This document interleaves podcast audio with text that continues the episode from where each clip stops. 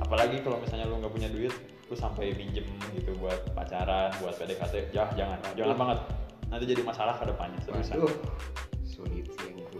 pokoknya lu sebisa lu aja lu jadi diri lu sangkanya lu punya uang buat makan lah buat nonton atau nggak makan atau enggak lu cari cewek Ya, yang bisa minimal buat, patungan buat jalan-jalan. iya lah. seenggaknya walaupun nggak harus gede-gede banget nggak harus ke tempat mewah kok kadang cewek juga Cepet juga ya, cukup sih. iya ada cepet sih pas kali keluar juga cukup kok nggak harus gimana lanjut